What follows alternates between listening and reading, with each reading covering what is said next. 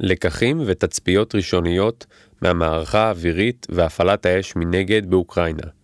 מאת תת-אלוף במילואים שחר שוחט, סמנכ"ל אסטרטגיה בחטיבת מערכות להגנה אווירית רפאל ולשעבר מפקד מערך ההגנה, ויאיר רמתי, יושב ראש U-Vision, לשעבר ראש מנהלת חומה במשרד הביטחון. מבוא המערכה המדממת באוקראינה מבטאת הפעלת כוח רוסי מול כוח אוקראיני נתמך מערב, היא ניטשת כבר כחצי שנה ביבשה, בים, באוויר, בסייבר, בתקשורת ובמודיעין. המערכה החלה בפלישה רוסית לתוככי אוקראינה הריבונית, אך הפכה בהדרגה למלחמת התשה רוסית-אוקראינית עם מעט תנועה והרבה אש. תמונת המצב הנפרסת לפנינו מהלחימה עצמה היא מעורפלת, סובלת מהטיות של שני הצדדים, מקוטעת ובלתי עקבית. מבחינה אקדמית, היה המקום להמתין עד לשוך הקרבות, איסוף ממצאים, ברירת אמוץ מהתבן וניתוח סדור כראוי לעבודות מחקריות ראויות. כאנשי מעשה אשר נדרשו לא פעם לפעול בסביבה עמומה, רוויית אי-ודאויות ומידע מוטה, בחרנו להציג את תמונת המצב כפי שנגלית לעינינו כבר באמצע יולי 2022. אף מבלי להידרש למכלול האירועים בשדות הקרב ומסביבם, ניתן כבר היום להציג מספר הערכות ותצפיות, רובן ראשוניות, באשר למערכה האווירית והפעלת אש מנגד, off-stand, במגוון כלים ופלטפורמות.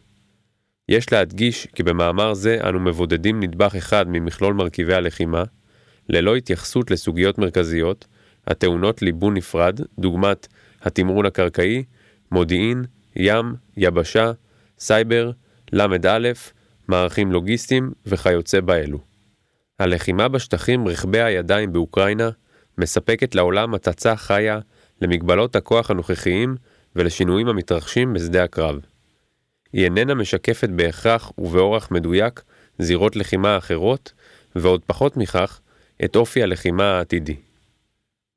כוח התקיפה הרוסי בכניסה למערכה לרשות רוסיה עומד כוח תקיפה אווירי מרשים הכולל מספר פלטפורמות מסוקי סער ומסוקי קרב, מטוסי סיוע קרוב, מטוסי קרב נושאי חימוש, מטוסי משימה, מפציצים ועוד.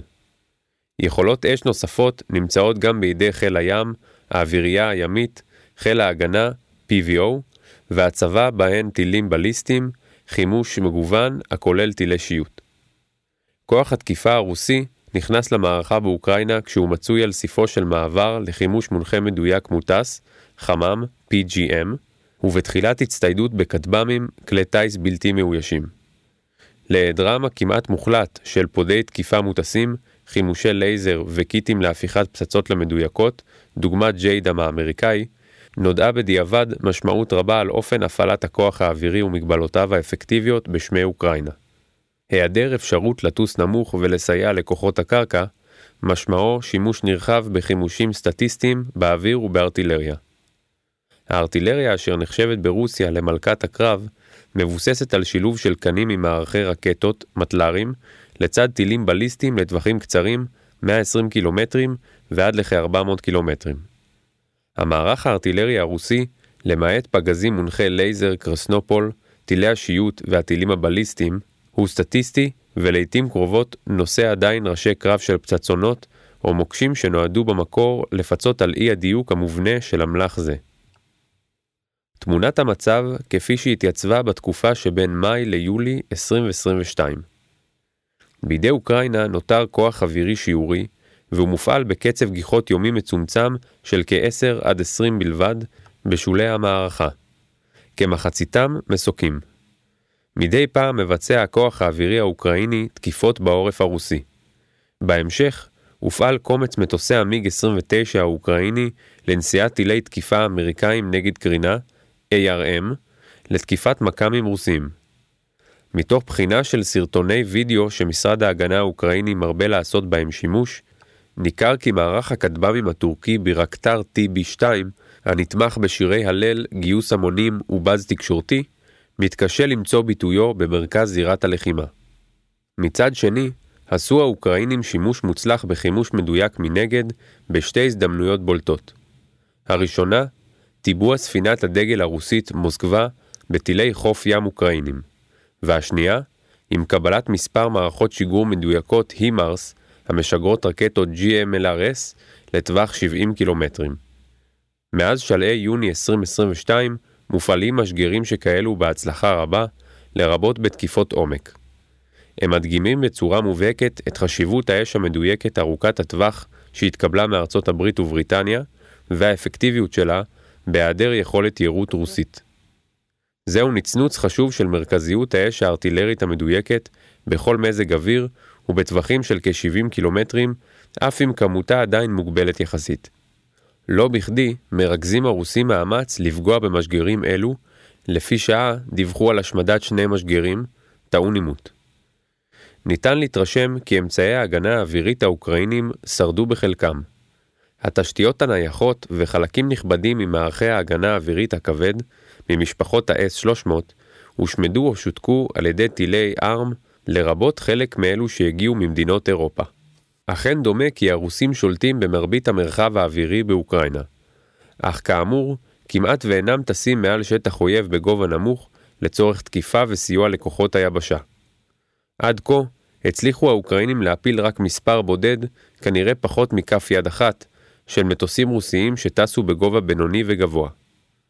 תקיפות מנגד, stand-off, של טילי שיוט, חימושי אוויר קרקע ארוכי טווח וטילים בליסטיים, נמשכות באופן יומי בקצב ממוצע גבוה של כ-25 ליום, כשהן פוגעות בתשתיות סלקטיבית, ולטענת הרוסים גם במשלוחי אמל"ח לזירה.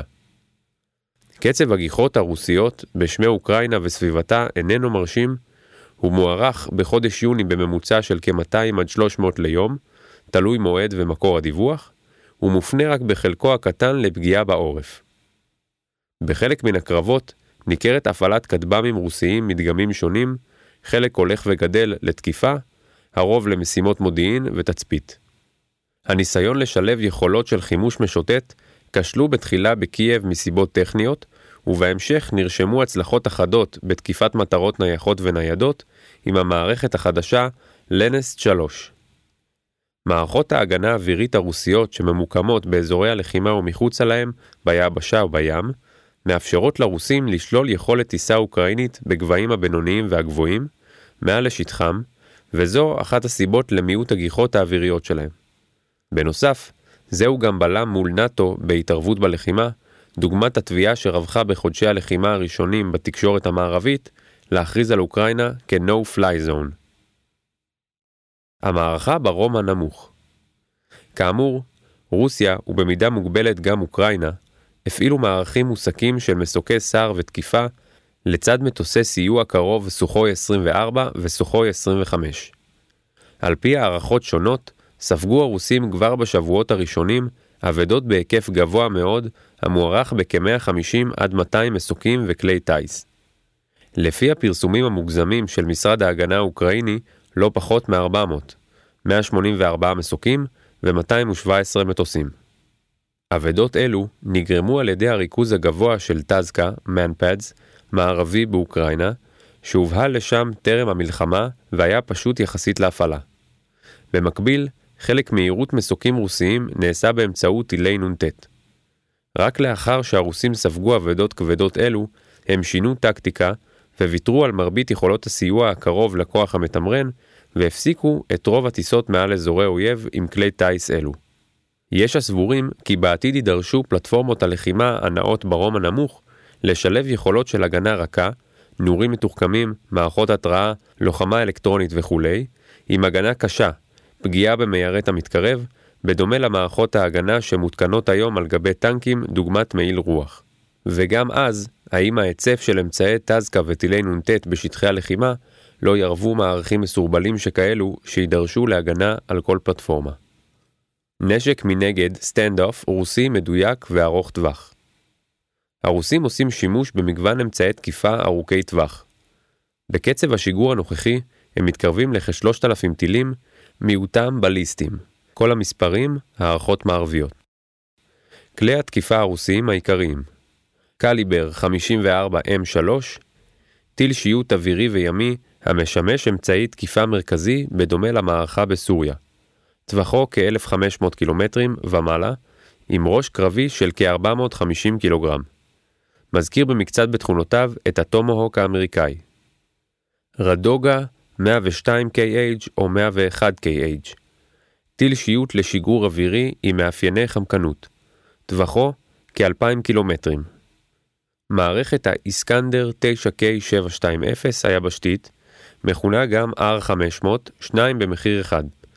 משגר אופני המאפשר ירי צמד טילים בליסטיים, שם רוסי M7239, לטווח של כ-400 קילומטרים, בתצורת מערכת M איסקנדר, או ארבעה טילי שיוט, שם רוסי 9M728, לטווח כ-1500 קילומטרים, בתצורת K איסקנדר. טיל אוויר קרקע על-קולי 31PKH, קריפטון AS-17, נגד קורנים ארם מכ"מים. במהלך מאי ויוני החלו להופיע הדלפות, לא תמיד עקביות, אודות קשיים שחווים הרוסים בהפעלת חימושים אוויריים אלו. הביקורת על כלי התקיפה הרוסיים התמקדה בשלוש טענות. מרביתם לא הגיעו ליעדם, דיוקם גרוע, ובקרוב ייגמר מלאי הלחימה הרוסי. אף בהיעדר ביסוס נאות לטענות הללו, נראה כי אכן חלק מסוים מהחימוש לא הגיע ליעדו.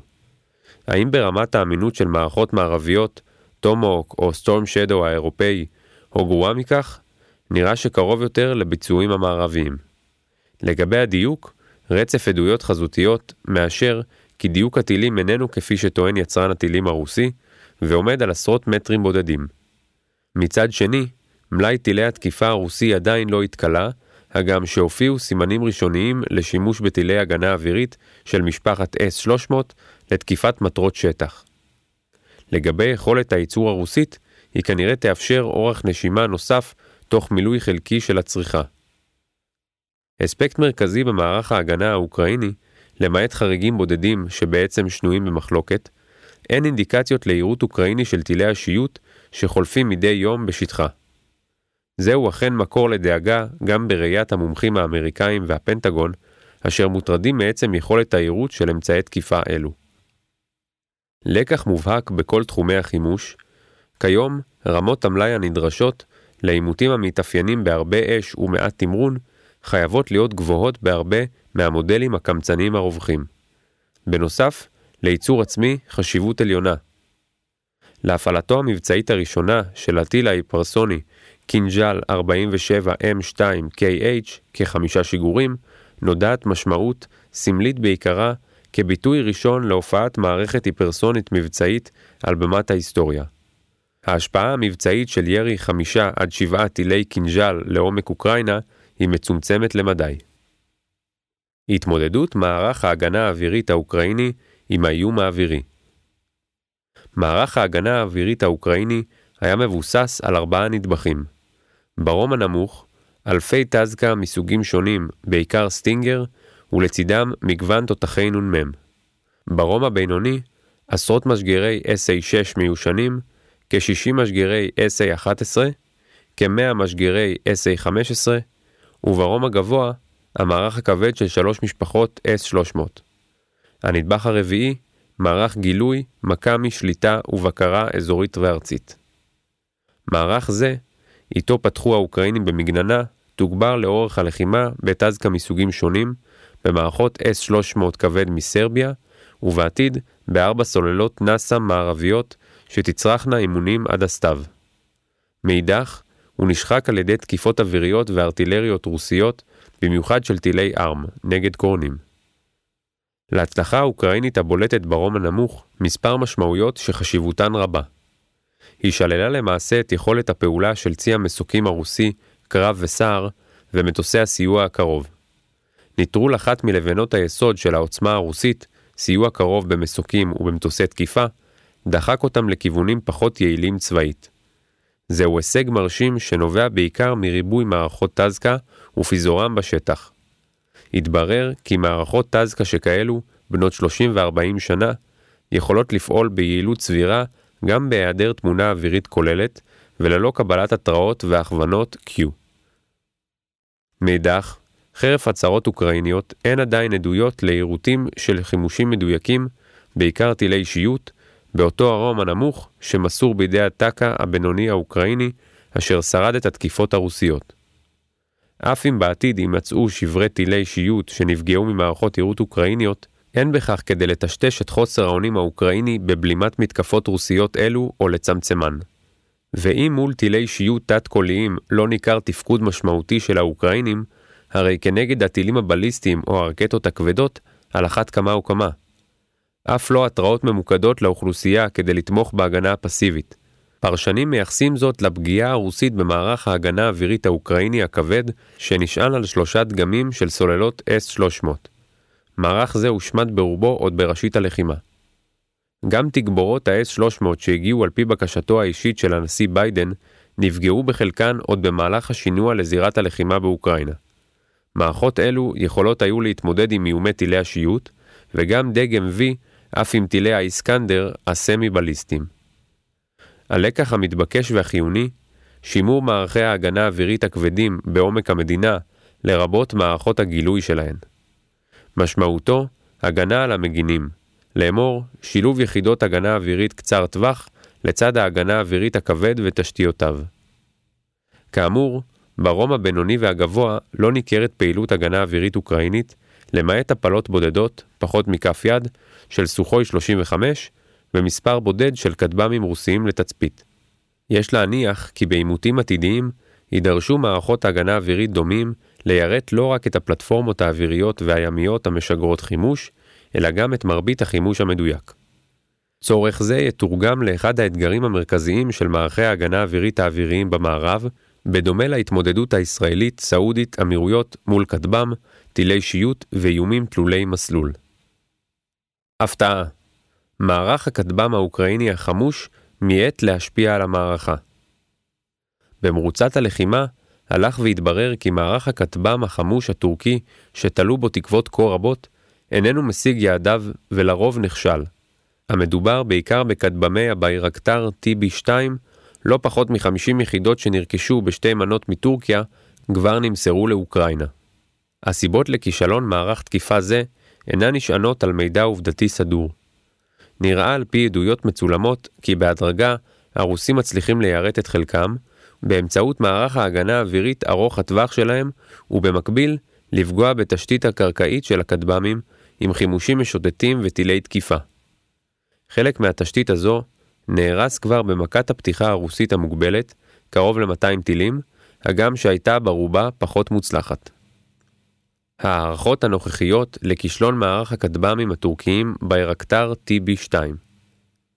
חשוב להדגיש, זהו אירוע ראשון בסביבה מבצעית ייחודית, בה נהנים הרוסים מעליונות הגנה אווירית מלאה. במתארים אחרים, או לאחר שחיקת ההגנה האווירית הרוסי, תיתכן התוצאות שונות בתכלית. הכוחות הרוסיים מרבים להשתמש בכטב"ם תצפית לרמת הגדוד וחטיבה אורלן 10, שמופעל מפעם לפעם על ידי ההגנה האווירית האוקראינית של הרום הנמוך.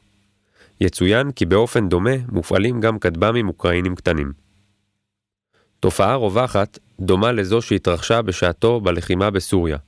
רוסיה רואה בקרבות הזדמנות להפעלה ניסיונית של אמצעי לחימה חדישים, מעין מעבדת קרב. בהתאם, צפו בתקשורת צילומי הכטב"ם הרוסי אוריון, או דיווחים אודות מטוסי חמקן סוחוי 57 ודגמים מושבחים של מפציצים. אמצעים נוספים מעולם הבלתי מאוישים מתקשרים לחימושים משוטטים שהגיעו לאוקראינה מארצות הברית דוגמת סוויצ'בלייד, שהפעלתם בשטח עדיין לא הניבה את התוצאות המצופות. סיוע מערבי למערכי הגנה ותקיפה. מרחב אפשרויות לצד מגבלות לא מעטות. כפי שניתן היה לצפות, אמנם לא נשלחו חיילים אמריקאים או אירופאים להילחם על אדמת אוקראינה, אבל הסיוע המערבי המסיבי, בהיקפים כספיים חסרי תקדים, זרם ברציפות לאוקראינה. סיוע זה נתקל בשלושה מכשולים. ראשית, הציוד של הצבא האוקראיני הוא ברובו מזרחי, והיה צורך לאתר ציוד ותחמושת מזרחית מחברות נאט"ו מהגוש המזרחי לשעבר. שנית, לא כולו ממש התאים לצורכי הלחימה של האוקראינים. ולבסוף, בחודשיים הראשונים חששו מספר מדינות להצטייר כלעומתיות מול רוסיה, ונמנעו מלהעביר ציוד מרכזי דוגמת מטוסי מיג 29 ליריבתה. העברת ציוד מערבי כרוכה גם היא בשני אתגרים לא פשוטים. האחד, אימון ותרגול חיילים אוקראינים שאורכת זמן ומחייבת הוצאתם משדה המערכה כפי שקרה עם מסירת תותחי 155 מילימטר שהיו חיוניים לצבא האוקראיני. והשני, הקמת מערך לוגיסטי חדש שיזין את האמל"ח המערבי. דוגמה אופיינית הם אספקת פגזי 155 מילימטר ושילוב מכ"מים גרמניים בעבור משימת נ"ס, נגד סוללות. מכשול צפוי נוסף יהיה כנראה מגבלת הבטן של תחמושת מערבית באירופה. צבאות מערב אירופה דלדלו את מחסניהן בעשורים האחרונים בצורה בלתי אחראית, כך שיכולותיהן לתספק את האוקראינים הן מוגבלות ממה שנדמה. לעומת זאת מתברר כי ישנן קטגוריות של אמצעי לחימה שקל יחסית לשלבן גם תוך כדי הלחימה. בראשם טילי כתף נגד טנקים, ATGM, ונגד מטוסים, MANPADS. האימון פשוט יחסית ואין צורך בזנב לוגיסטי משמעותי. אלו בדיוק המערכות שהכריעו את הקרבות סביב קייב ואילצו את הרוסים לשנות טקטיקה באוויר. לאחרונה מגיעות לאוקראינה בטפטוף גם מערכות ארטילריות מדויקות שהבולטת שבהן משגרי הימארס עם רקטת GMLRS. חימוש זה מגיע בנוסף לאמצעים מדויקים מנגד אמריקאים, דוגמת כטב"מים מתאבדים סוויצ'בלייד, פגזים מונחים אקסקליבר וטילים נגד קורנים שצוינו דלעיל. לקראת הרבעון השלישי של 2022, מערכות הגנה אווירית אמריקאיות נורווגיות לגובה בינוני, נאסאם וגרמנית אייריס TSL. האם הצבר זה של חימוש מדויק מנגד אמריקאי יצליח לכרסם באורח אפקטיבי ביכולות הקריטיות הרוסיות ובקווי האספקה שלהן? זהו בהחלט תרחיש אפשרי. ימים יגידו. תהייה בדיעבד, האם ניתן היה להבחין בכיווני התפתחות אלו כבר במערכות לחימה קודמות? התשובה, כן, אבל חלקית. מטבע הדברים, לכל עימות מזוין מאפיינים ואילוצים משלו, אשר מגבילים את היכולת להשליך ממנו לסביבת לחימה שונה. בהתאם, ניתן לציין מספר אורות אזהרה שנצנצו עוד טרם המערכה. האפקטיביות הפוטנציאלית של מערכי טזקה ברום הנמוך. נצפתה עוד באפגניסטן בימי הלחימה של ברית המועצות מול המורדים. השימוש היה אמנם ספורדי, אבל שחק אט אט את המערך הרוסי המוסק עד שהיקפי האבדות הפכו לבלתי נסבלים. תקיפות עומק, לרוב מל"טים אבל גם טילי שיוט, בליסטים ורקטות כבדות, של מרכזי כובד מדינתיים ואזורים מאוכלסים, אירעו במזרח התיכון ובחלקה השני של מלחמת נגורנו קרבאח. משקלה של ההגנה האווירית כגורם מפתח במערכה. בלט בלחימה בנגורנו קרבאח. רק עם קריסת מערך ההגנה האווירית הארמני בחזית, החלה ההשמדה השיטתית של הכוח הארמני. ובעקבותיה, נפתח התמרון הקרקעי מדרום, שמוטט את החזית בזירה. מודל פעולת חיל האוויר הרוסי מול מרכזים עירוניים ניכר בסוריה והוא כלל כתישה בלתי מובחנת, סטטיסטית, לרבות בסביבה העירונית. ניצול חימוש מנגד מול מכ"מים קורנים, ARM, מרכיב חדש. הצורך במלאי חימוש גדול, לתקיפה ולהגנה, זוהה כמעט בכל סבבי הלחימה האחרונים שנוטים להתארך הרבה מעבר למודלים לפיהם מצטיידים הצבאות. סיכום תצפיות ולקחים אם כן, ניתן ללמוד מגוון לקחים ולהפיק משמעויות להמשך, בין אלו ניתן למנות את העובדה שמערך הטזקה האוקראיני הצפוף אילץ את הרוסים לנטוש כמעט לחלוטין את הפעלת מסוקי סער, תקיפה ומטוסי סיוע קרוב. למעשה, הרוסים איבדו יכולת סיוע אווירי קרוב לכוחותיהם בחזית. המשמעות היא שלפלטפורמות אוויריות, בדומה ליבשתיות, תידרשנה לחליפות הגנה רכה וקשה כדי לשרוד בשדה הקרב, כמו גם שישנה מורכבות עולה בדרישות ממערכות ההגנה האווירית וצורך בבטן מיירטים גדולה. בנוסף, האש המדויקת האוקראינית רשמה הישגים משמעותיים בשדה המערכה, אך יידרשו אמצעי תקיפה מדויקים מנגד להשמדת משגרים והגנה אווירית לעירות ה-GMLRS.